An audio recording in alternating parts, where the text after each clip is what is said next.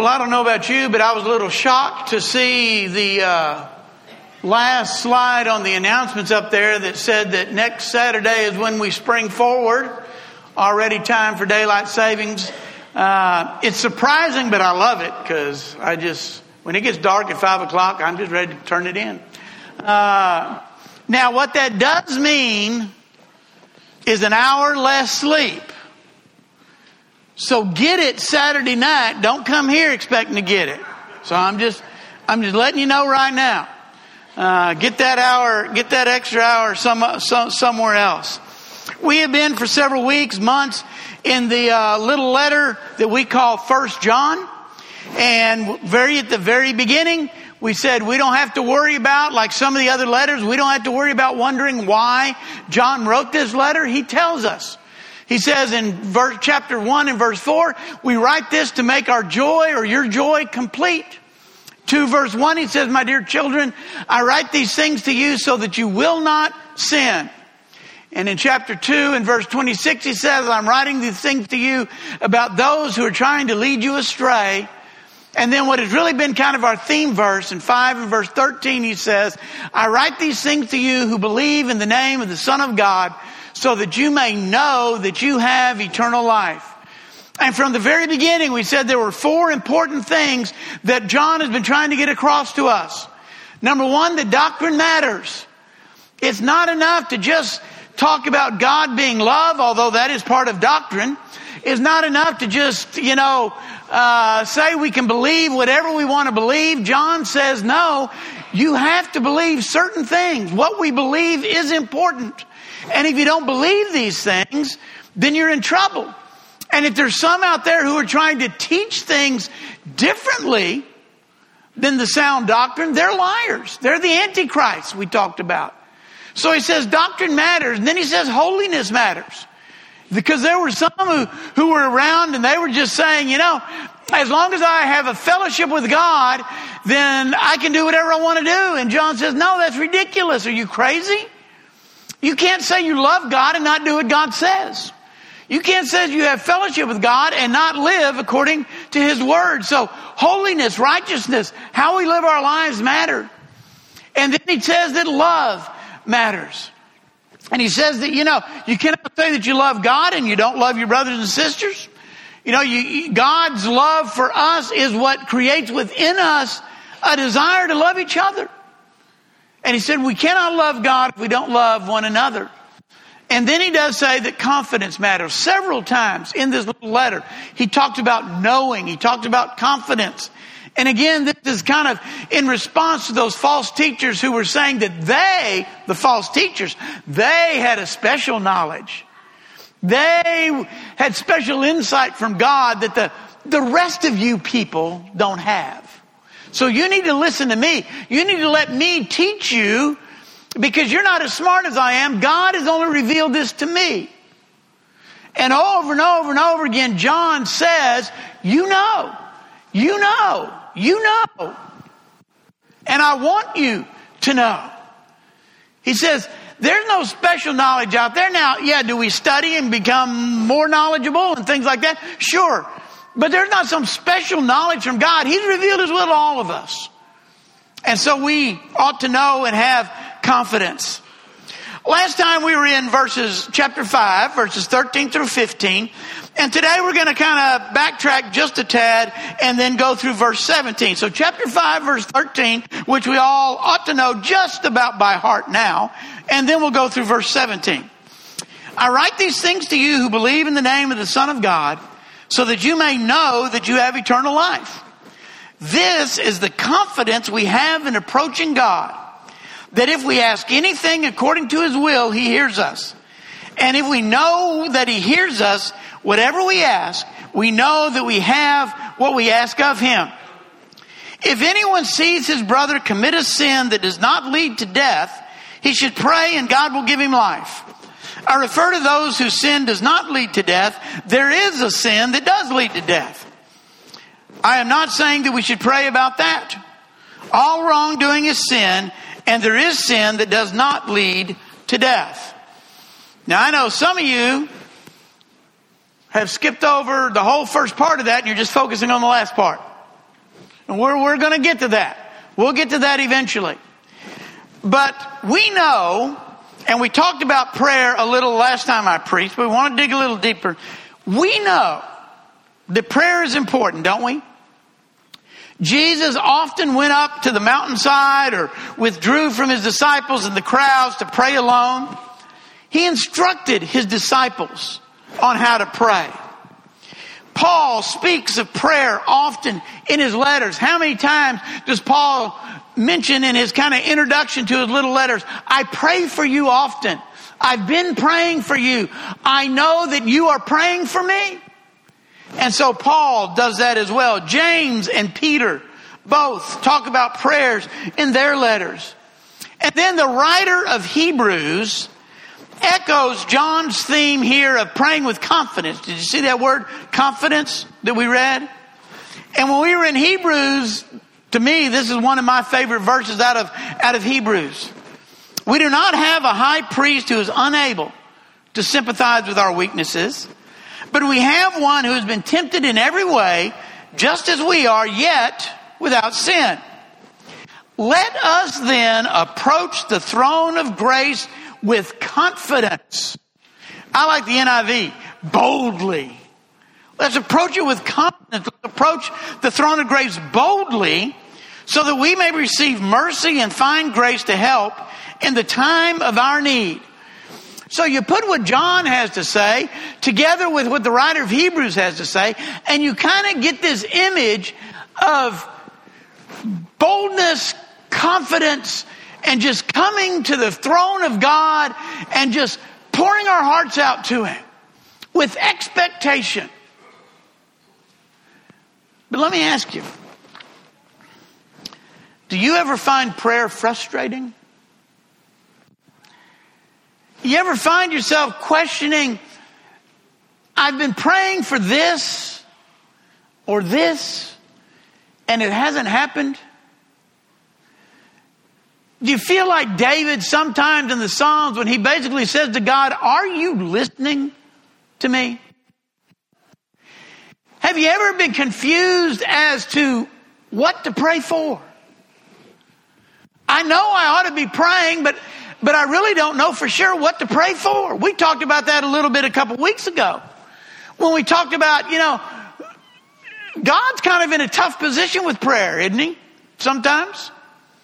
Because what happens when we have, when you have opposing prayers? You ever felt like that?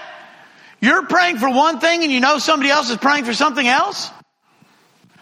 Maybe you've had that within your own inner self. You find yourself praying for one thing and the next day you're praying for something exactly the opposite. And so it does not, you know, lend sometimes to the idea of approaching God boldly and with confidence.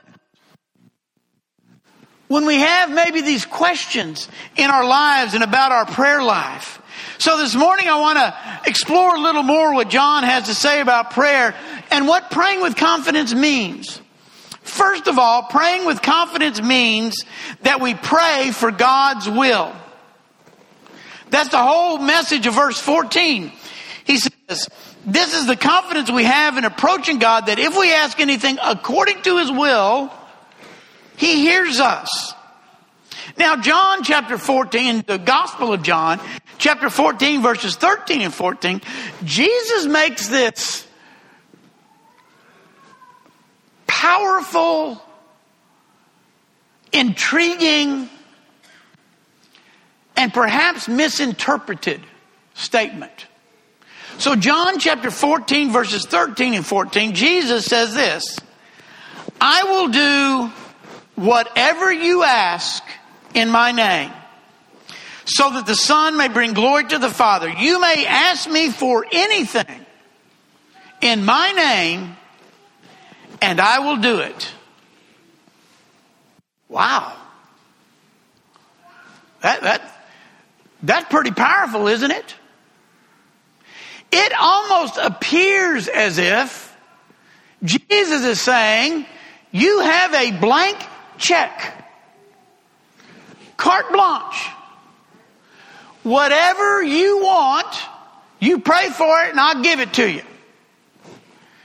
We went to some, you know, we went to we went to, to Disney a few weeks ago, but but way back when, the first time we ever went to Disney, it was all totally on my dad's credit card.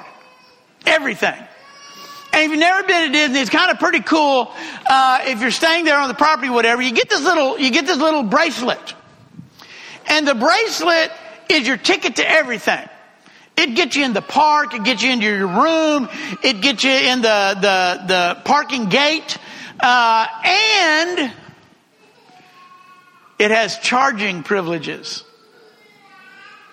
So you can go anywhere in Disney and you can get something and all you do is you put your little bracelet up to the cash register and boop, there you go. Which when that was on my dad's credit card was really cool. It was really cool. But now, was there kind of an understanding between Papa and the rest of us? That, you know, and he said, you know, whatever you need, get it. But wasn't there kind of an understanding that within limits, within bounds, and I think that that is what Jesus is saying in John chapter 14 when he says, you know, pray for anything my name, I'll give it to you. Well, it needs to be within the limitation of God's will. That's what, James, uh, not James, John tells us here. How do I know that? Well, one way I know that is because that's exactly the way Jesus prayed. He's in the garden on the night that he's betrayed. And he is praying his heart out to the Father.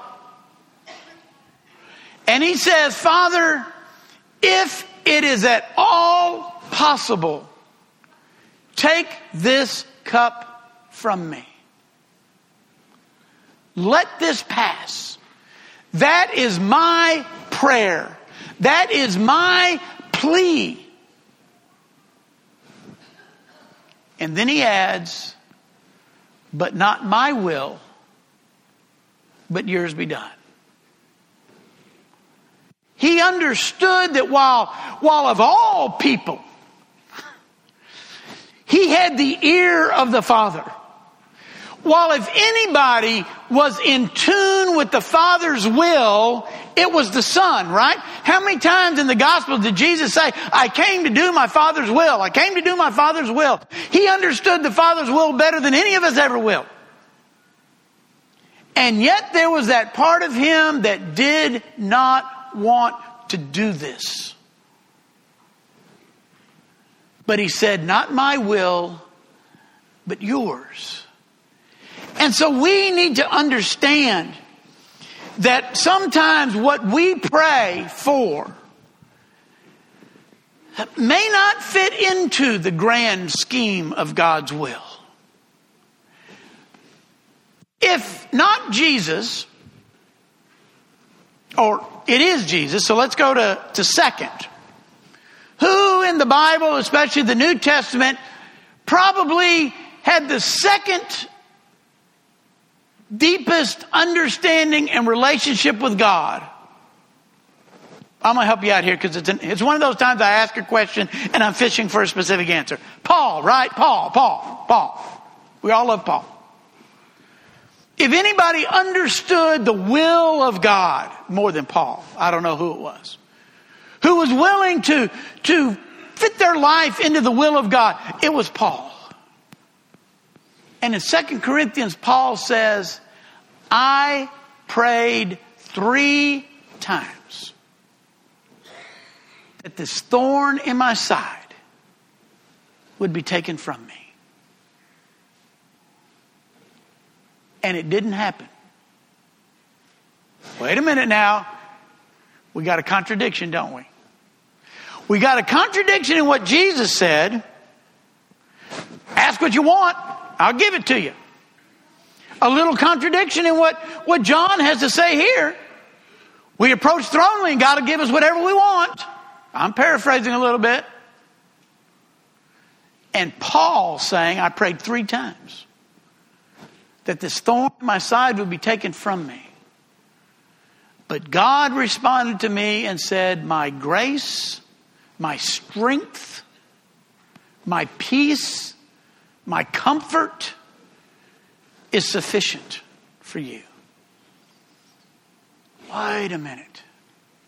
That doesn't seem to gel with what John or Jesus and John are saying, but, but we, it is when we understand that we have to put our ha- lives and our hands into God's will.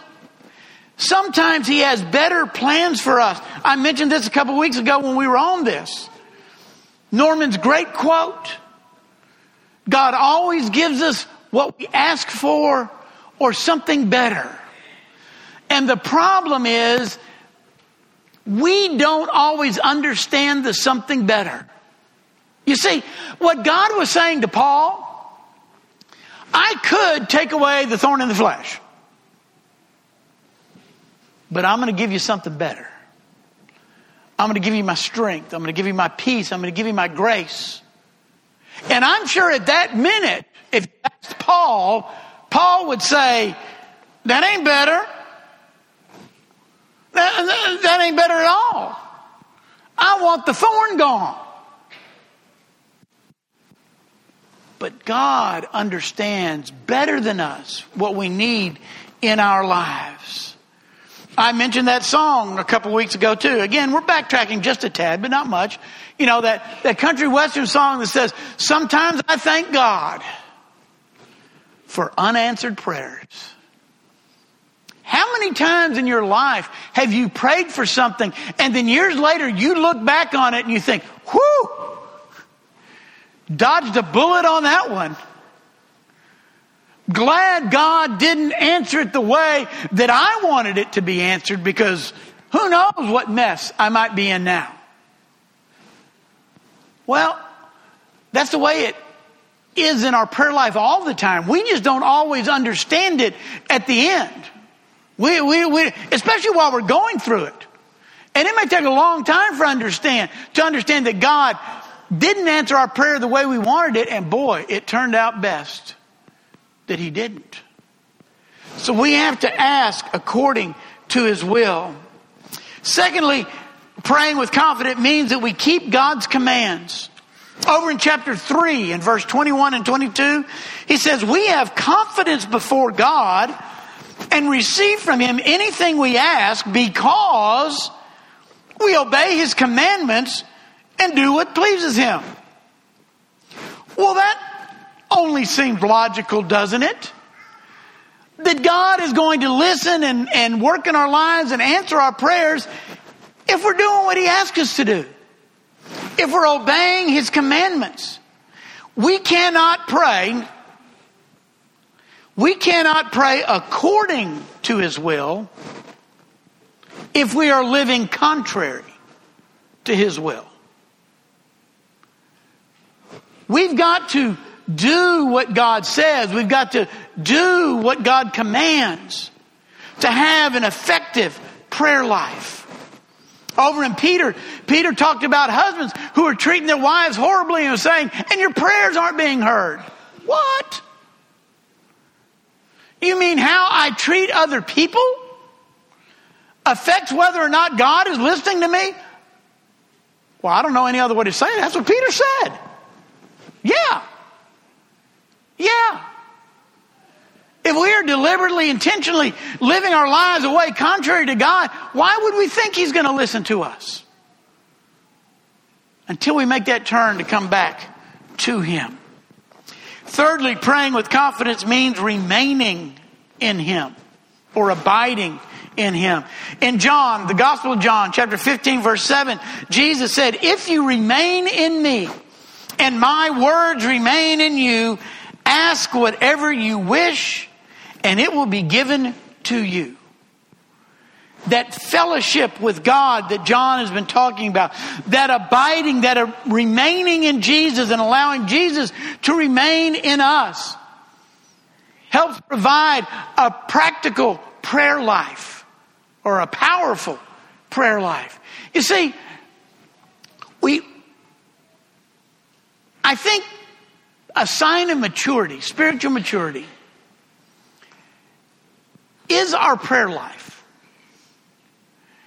Because the more close, the closer I become to God, the more in fellowship with Him I am, the more I am in His Word and allowing Him to speak with me, then the more I'm in tune with His will. The more my prayers are going to be more focused on the things that God would want me to be focused on. So we must remain in Christ and Christ in us. So John talks about praying with confidence, but he talks about praying with compassion as well.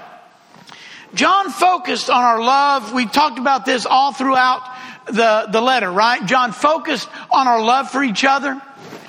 He, uh, the necessity of our love for each other, the origin of our love for each other. Where does our love for each other come from? Because God loved us first. The characteristics of our love for each other. You know, you can't say you love your brother, whatever, and then, you know, just go on not do anything. And so certainly praying for each other is a part of that love. But here, and we see that we talked about, especially in Paul's letters. Paul talking about he prayed for them, whether it would be the, the Philippians or the Ephesians or the Colossians or, or, or Timothy or Titus. And he talked about how that he knew that they were praying for him and, and all those kinds of things.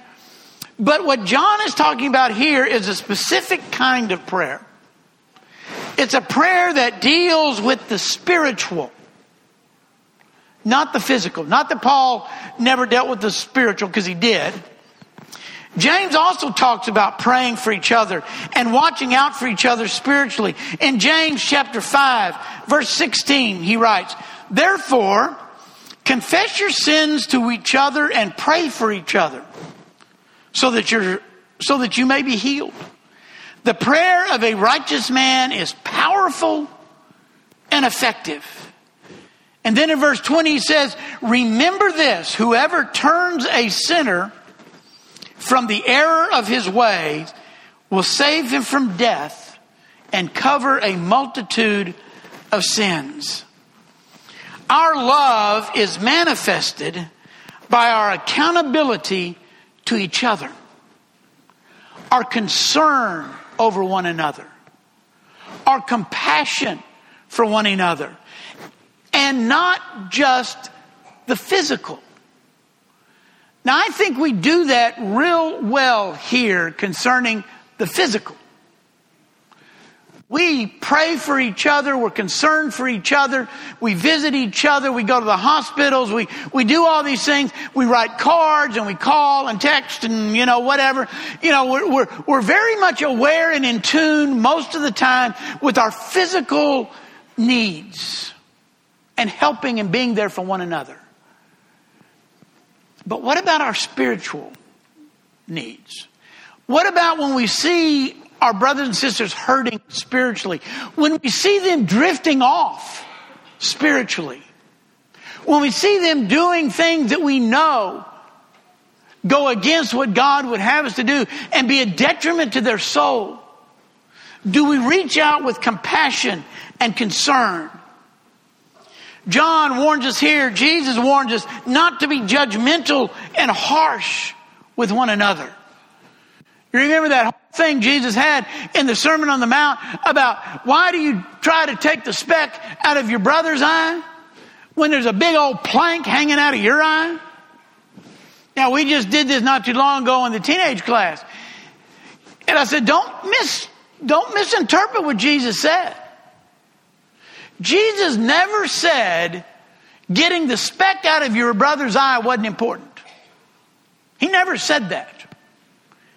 How many of you have ever had an eyelash caught under your eyelid or a piece of dirt or whatever? Those of us with contacts, it's, it's just doubly, you know, excruciating when something like that happens. A speck in the eye is painful and can be serious. So he didn't say, ah, oh, just let your brother deal with the speck in his eye. Leave him alone. Don't worry about it. That's not what he said. He said, now you can't get a speck out of this big old plank in yours. He said, get rid of the plank in your own eye. Quit being judgmental on your brother when you got massive things going on in your own life. Then, once you got the plank out, then you can work on the speck in your brother's eye. But we need to have compassion. It's, this is a very difficult passage here. John talks about that sin that leads to death. And he says, don't pray for that sin. Whoa. That kind of take you back a little bit? That kind of make you wonder what exactly John is talking about here? Well, I'm going to help a little bit. Now, I'm no Greek expert, but I do read about people or from people who are Greek experts. And I do have a Greek Bible in my office. And I did take Greek for three semesters when I was at Harvard. First semester, I made an A. Second semester, I made a B.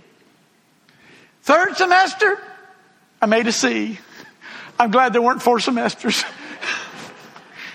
it was definite, you know. But anyway, in the original language,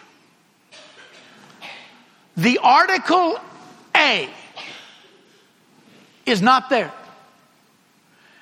John does not say there is a sin that leads to death.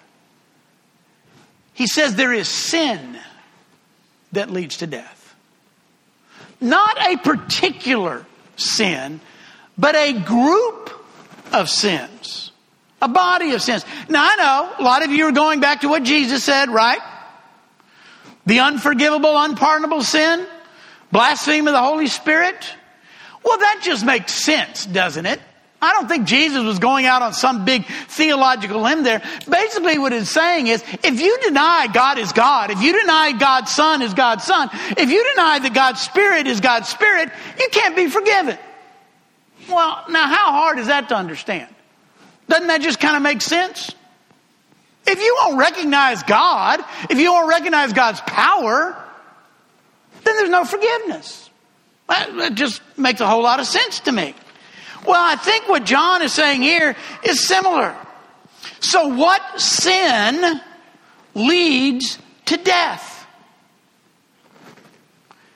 Now, I believe that that is the unrepentant sin. The sin that one refuses to acknowledge. The sin that one continues to willfully, stubbornly, rebelliously commit. Over in 2 Corinthians chapter 7 and verse 10, Paul has these words Godly sorrow brings repentance that leads to, anybody know? Life. Okay, that's, that's a clue. We're going to have another one of those pauses for you to fill in the blank. All right? Godly sorrow leads to repentance that brings life and salvation and leaves no regret, but worldly sorrow brings death. worldly sorrow brings death. Ooh. There is a, there is sin that leads to death. Worldly sorrow brings death. Now I'm making a correlation here. What is the sin that leads to death? The sin that leads to death is the one in which we do not have godly sorrow and repent of.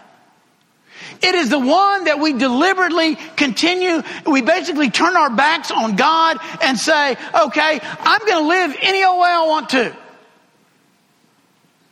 That kind of sin leads to death. Now, is there hope for return? Absolutely.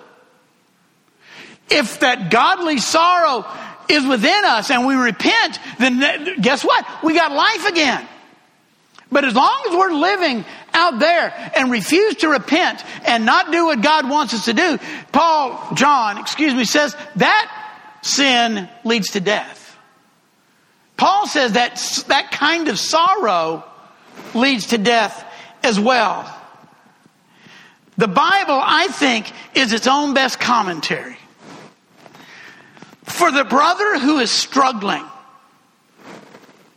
we help, we encourage, we rebuke sometimes, and we pray for forgiveness. But for the brother who turns away from God, who refuses to leave his life of sin, we also pray. But I think John here is saying we don't pray for forgiveness because there is no forgiveness for that kind of sin. We pray for their heart to be opened up. We pray for them to come to an understanding of how much they need God and come back. We pray that somebody or something will come into their lives to wake them up so that as the prodigal son did in the pig pen, comes to his senses and realizes this is where he needs to be. That is the whole lesson of the man we find in 1 Corinthians chapter 5. Remember that one? the man that's living with his father's wife. And Paul says, get rid of him. Well, that's a little harsh. Kick him out of the church. Whoa! Paul didn't really say that. Oh, yes, he did. It's exactly what he said. Why? To be harsh, to be judgmental? No to help him come to the understanding that what he was doing was wrong and his soul was in jeopardy. And you know what? It worked. In fact, over in Second Corinthians, Paul had to remind them, guys, you misunderstood me in First Corinthians. I didn't mean kick him out permanently, never to welcome him back. Once he's realized what he's done, once he's repented, once he's come back, welcome him into your fellowship. Praise God that he's back. Don't, don't treat him as an outcast anymore. And that I think is what John is talking about here, that sin that leads to death. If somebody is just out there rebellious to God, we don't pray for forgiveness. We pray for understanding. We pray for an open heart. We pray for them to come back. And then when they do and they show that godly sorrow and that repentance, then we pray for forgiveness. And God will give them life, John tells us. Our prayers for each other, we show compassion, which only comes with humility. John wants us to know that we have eternal life, and he wants us to pray with confidence. But he also wants to pray, us to pray with compassion as we pray for one another, not just about the physical things, but about the spiritual as well. If there's some way we can help or encourage you this morning, we invite you to come now as we stand and as we sing.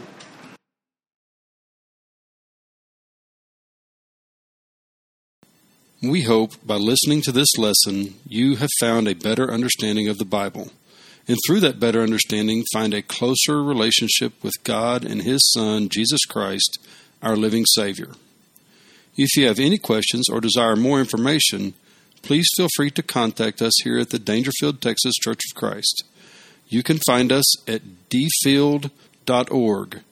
That's D F I E L D C O C dot O R G or you can email at dfieldcoc779 at aol.com, or you can call us at 903 645 2896. If you are local to the Daingerfield area, we would love an opportunity to meet you and encourage you in person at 818 West W.M. Watson Boulevard, Daingerfield, Texas 75638. Our meeting times are Sunday mornings at 9:30 a.m. for Bible class and 10:30 a.m. for worship service. Sunday evening at 6 p.m. for worship service, and Wednesday evening at 6:30 p.m. for our midweek Bible class. Grace and peace be with you always.